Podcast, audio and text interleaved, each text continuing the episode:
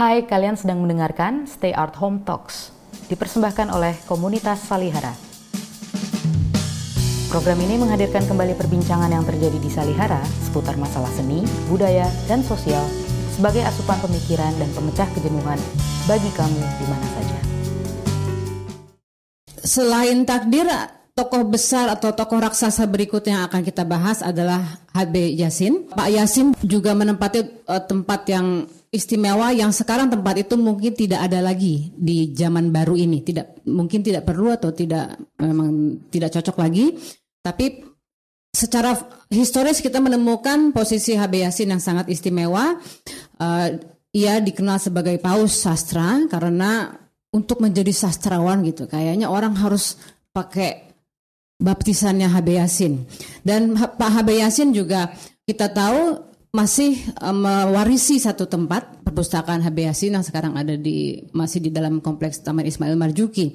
Nah, bagaimana peran Pak Yasin dan apa yang bisa kita lihat uh, sekarang mengenai peran Pak Yasin akan dibahas oleh Arif Bagus Prasetyo.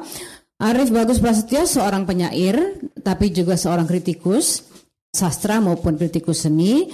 Uh, ia pernah memenangkan lomba kritik sastra terbaik Dewan Kesenian Jakarta. Uh, saya persilakan, Bung Arif. Terima kasih uh, Ayu. Jadi memang benar bahwa di antara para kritikus sastra Indonesia yang telah uh, menemui Tuhan Yang Maha Esa, HP Jasin bisa dipastikan uh, yang paling jelas bisa kita bayangkan karena beliau ini meninggalkan peninggalan fisik ya berupa pusat dokumentasi Habib Jasin yang di Taman Ismail Marzuki itu. Memang benar juga bahwa beliau uh, oleh masyarakat sastra Indonesia dijuluki sebagai paus sastra Indonesia. Artinya paus itu yang dimaksud adalah seseorang yang bisa atau dianggap mampu melegitimasi uh, mana karya yang dianggap sastra dan mana yang cuma pengarang dan mana yang sudah sastrawan. Inilah uh, kenapa dia uh, disebut sebagai paus. Tetapi kekuatan Jasin dalam membaptis sastrawan itu uh, sebenarnya tentu saja Eh, dilakukan melalui alat yang namanya kritik sastra. Jadi beliau ini uh, saya belum melakukan penelitian mengenai karya-karya semua karya kritik sastra Jasin untuk dibandingkan dengan karya kritik sastra uh, kritikus sastra yang lain tetapi saya cukup yakin bahwa Jasin ini adalah salah satu uh, satu mungkin kritikus sastra yang paling produktif paling uh, banyak menghasilkan tulisan-tulisan ulasan sastra melalui tulisan-tulisannya itulah Jasin melakukan apa yang bisa kita namakan pembaptisan terhadap sastrawan Indonesia dan karya sastranya. Yang menarik adalah uh, bahwa kritik sastra yang dilakukan Yasin yang begitu berwibawa sehingga dianggap bisa membaptis sastrawan itu ternyata juga banyak dikritik juga oleh orang. Jadi pandangan paling yang banyak uh, muncul mengenai kritik sastra yang dilakukan Jasin adalah kritik sastranya bergaya populer, tulisan-tulisannya sederhana, kemudian mudah dicerna pembaca. Sehingga kalau kita baca pada zaman sekarang, misalnya seperti yang dilakukan oleh uh, seorang akademisi sastra yang menulis semacam buku panduan untuk mata kuliah kritik sastra ya, yang tentunya akan diajarkan kepada mahasiswa si penulis ini menyebutkan gaya kritik sastra ya, eh, sastra Jasin yang populer sederhana itu sebagai salah satu ciri kritik sastra Jasin sehingga sekarang bisa dianggap sudah kuno. Dia bilang begitu di dalam bukunya yang diajarkan kepada mahasiswa. Walaupun sebentar kemudian dia jelaskan kepada mahasiswa bahwa ya walaupun kuno tapi pada masa itu masih sedikit orang menulis sehingga sangat berharga. Nah, dia tulis begitu supaya mahasiswa tetap membaca buku Jasin. Tetapi uh, salah satu raksasa kritik sastra Indonesia yang lain, Atiu yang sebentar lagi akan dibahas oleh uh, Hasif ini juga berpendapat sama terhadap uh, kritik sastra Yasin dalam setidaknya dua bukunya. Tiu mengkritik bahwa tulisan sastra Yasin itu kurang mendalam, kurang terpadu. Dia bilang kritik sastra Yasin itu berguna, sehat, tapi tidak mendalam dan tidak mengagumkan katanya. Dibanding Asrul Sani atau Sitor Sitomorang, uh, dua kritikus sastra yang merangkap sebagai seniman atau pengarang. Kenapa muncul pandangan semacam itu? Salah satunya karena kritik sastra Jasin uh, banyak dianggap kurang ilmiah dan terlalu memakai perasaan. Kenapa kritik sastra Jasin uh, dianggap kurang ilmiah? Ya barangkali karena Pak Jasin dalam menulis kritik sastra tidak atau mungkin sangat sedikit sekali memakai teori-teori sastra Kenapa beliau tidak memakai teori-teori sastra sebagai landasan kritik sastranya? Bukan karena beliau tidak mampu saya kira, karena beliau ini selain kritikus sastra yang rajin menulis juga akademisi sastra, mengajar uh, lama di uh, Fakultas Sastra Universitas Indonesia, bahkan sambil kuliah dia ngajar. Artinya semenjak mahasiswa dia sudah disuruh ngajar gitu. Ini luar biasa sekali dalam sejarah akademik kita saya kira ya. Beliau ini adalah akademisi yang tentunya dekat atau harus seharusnya mencintai atau cenderung ilmiah lah begitu dengan pemikiran-pemikiran ilmiah. Tetapi beliau ini uniknya justru semacam mengkhawatirkan keilmiahan gitu. Eh, dalam pidato penerimaan Dr. Honoris Causa dari Universitas Indonesia yang beliau terima pada tahun 75 Pak Jasin jelas-jelas mengatakan bahwa dalam pekerjaannya sebagai seorang kritikus seni rupa ada semacam kekhawatiran sorry iya sastra. Saya iya karena bekerja di dua kaki itu jadi agak ngaco. Ad, uh, sastra ada semacam kekhawatiran bahwa Pak Jasin akan menjadi ilmiah dalam arti hanya bekerja dengan otak. Padahal Kesusastraan adalah suara hati dan penyelidikan kesusastraan bukan hanya pekerjaan otak tetapi terutama pekerjaan hati. Itulah eh, pandangan Pak Jasin mengenai kesusastraan dan kritik sastra. Oleh karena itu ya masuk akal kalau kemudian dalam tulisan eh, kritik sastra beliau eh, tidak banyak memakai landasan teori. Karena nama beliau begitu besar mungkin eh, kemudian eh, generasi-generasi eh, pemikir sastra pasca Jasin kemudian eh, merasa perlu untuk meneorikan pemikiran sastra uh, eh, Jasin. Artinya apa sih sebenarnya landasan teorinya Pak Jasin itu dalam kritik sastranya? Nah itu para akademisi sastra kita ingin melakukan itu, membikinkan teori untuk untuk kritik sastra Pak Jasin. Dan usaha itu benar-benar dilakukan.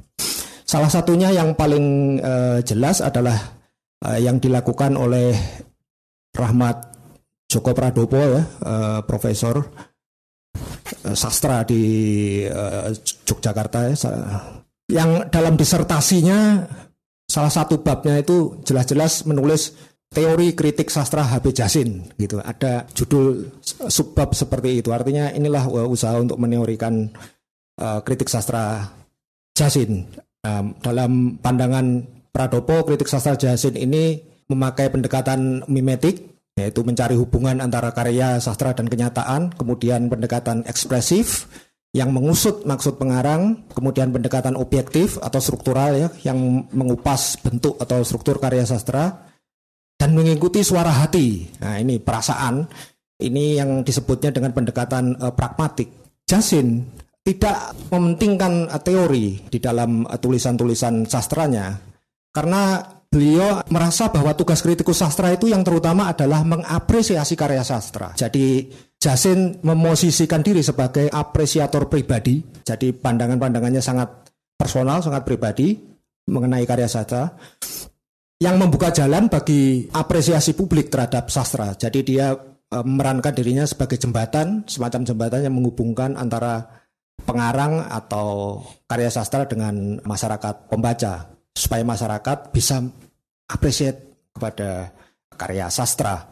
Nah, apakah posisi sebagai apresiator ini kurang memadai diambil oleh seorang kritikus sastra? Saya kira sangat memadai karena bahkan seorang Harold Bloom pun ya salah satu eh, kritikus sastra yang paling ternama pada zaman kita sekarang mengakui ketika belum sudah mulai tua gitu ya, usianya sudah mulai beranjak tua bahwa kritik sastra itu modus individu dan eh, sekaligus komunal gitu. Dan bahwa fungsi kritik sastra adalah terutama apresiasi. yang memadukan analisis dan evaluasi. Harold Bloom jelas-jelas uh, mengatakan demikian.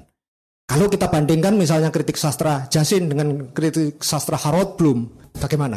Nah, tentu saja kalau kita baca buku misalnya Deconstruction and Criticism yang memuat tulisannya kritiknya Harold Bloom yang judulnya The Breaking of Form misalnya, ya tulisan Pak Jasin jadi kelihatan nggak ada apa-apanya, ya kan? Tapi itu tidak berlaku umum. Saya membandingkan misalnya tulisan Pak Jasin yang membela tuduhan plagiatisme terhadap uh, puisi Khairil Anwar uh, maupun novel tenggelamnya kapal Van, den, Van der Witch karya Hamka misalnya itu jelas sekali jauh lebih mendalam daripada ulasan ringkas yang dilakukan Harold Bloom untuk mempersoalkan keunggulan estetik atau suara uh, originalitas suara puitik Derek Walcott yang dianggap menggemakan suara puitik Wallace Stephen. Jadi tidak semua tulisan belum menang terhadap tulisan Jasin saya kira. Pada uh, menurut saya apa yang dilakukan Jasin ini adalah uh, suatu upaya yang telaten itu dalam seluruh tulisan kritik sastra bio untuk memberikan jawaban kepada masyarakat luas uh, termasuk pengarang dari satu saja pertanyaan yaitu apakah sastra itu? Ini pertanyaan yang pada tahun 1990-an oleh seorang kritikus sastra terkemuka juga dari Amerika, Jonathan Guller, itu dirasa uh, sangat sulit bahkan mungkin mustahil dijawab.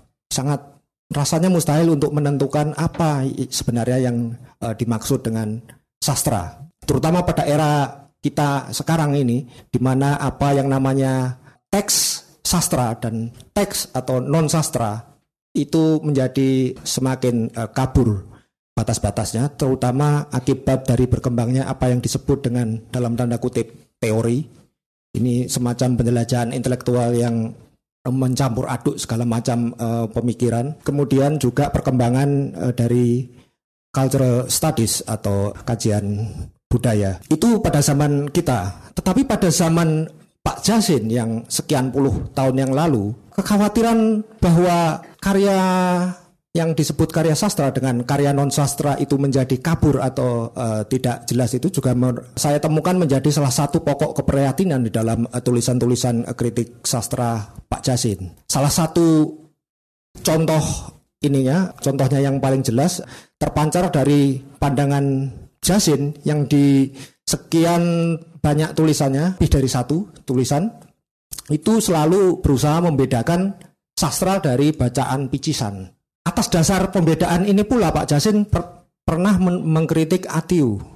Ketika Atiu dalam salah satu bukunya dianggap oleh Pak Jasin memasukkan roman-roman picisan yang tidak punya nilai sastra sebagai bahan pembicaraan di dalam bukunya. Pak Jasin tidak terima itu, tidak bisa. Harus ada batas yang jelas dan tegas antara apa yang disebut eh, dengan sastra dan apa yang disebut dengan karya atau karangan non sastra. Hal lain yang menandakan kesadaran Pak Jasin untuk menggariskan batas antara sastra dan non sastra adalah uh, dalam kebijakan majalah kisah pada tahun 50-an yang dipimpin oleh Pak Asin sendiri sebagai redakturnya.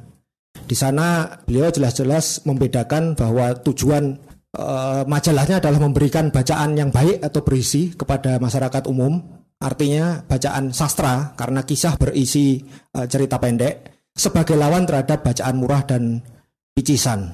Persoalannya kemudian tentu saja eh, bagaimana cara mengidentifikasi apa yang disebut sastra itu.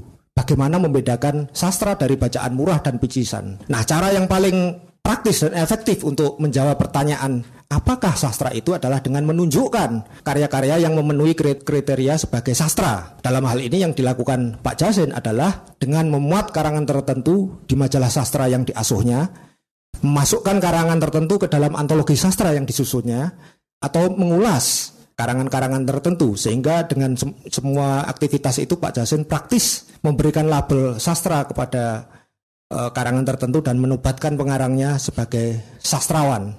Nah, cara uh, yang dilakukan Pak Jasin ini yang tentu saja melibatkan seleksi, ya, melakukan seleksi terhadap berbagai uh, karya karangan gitu untuk di diberi seolah-olah stempel sebagai karya sastra, ini tentu saja menggugat menimbulkan reaksi dari uh, orang-orang uh, lain antara lain yang paling cukup keras adalah pada tahun 1950-an adalah Gayus Siagian. Ini Gayus ini menggugat ya, menggugat uh, Pak Jasin yang dianggap terlalu uh, kompromis terhadap terhadap pilihan pilihan-pilihan mana yang dianggapnya sebagai karya sastra yang baik dan mana karya sastra yang buruk. Kemudian pada tahun 50-an juga muncul isu tentang krisis sastra Indonesia yang antara lain dilontarkan oleh Sultan Takdir bahwa karya eh, sastra Indonesia dianggap pada waktu itu mengalami krisis karena salah satunya tidak ada roman besar. Pak Jasin menolak bahwa sastra Indonesia tidak mengalami krisis dan tetap uh, produktif. Artinya ada perbedaan cara melihat apa sih yang disebut dengan sastra itu antara Pak Jasin dengan uh, mereka yang berpendapat bahwa terjadi krisis sastra. Hal ini saya lihat merupakan uh, akibat dari belum adanya konsensus yang cukup kuat gitu mengenai apa yang disebut dengan sastra pada masa itu pada tahun 50-an ketika Indonesia tentu saja baru saja uh, merdeka.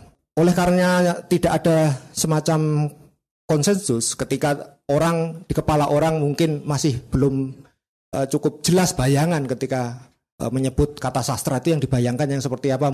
Eh, maka persoalan mengenai ukuran kesusastraan atau standar kesusastraan eh, menjadi eh, hal yang sering dipersoalkan dan menimbulkan pertengkaran atau perselisihan. Nah, demikianlah jadi salah satu pokok penting dalam pemikiran sastra Jasin adalah mengenai persoalan ukuran.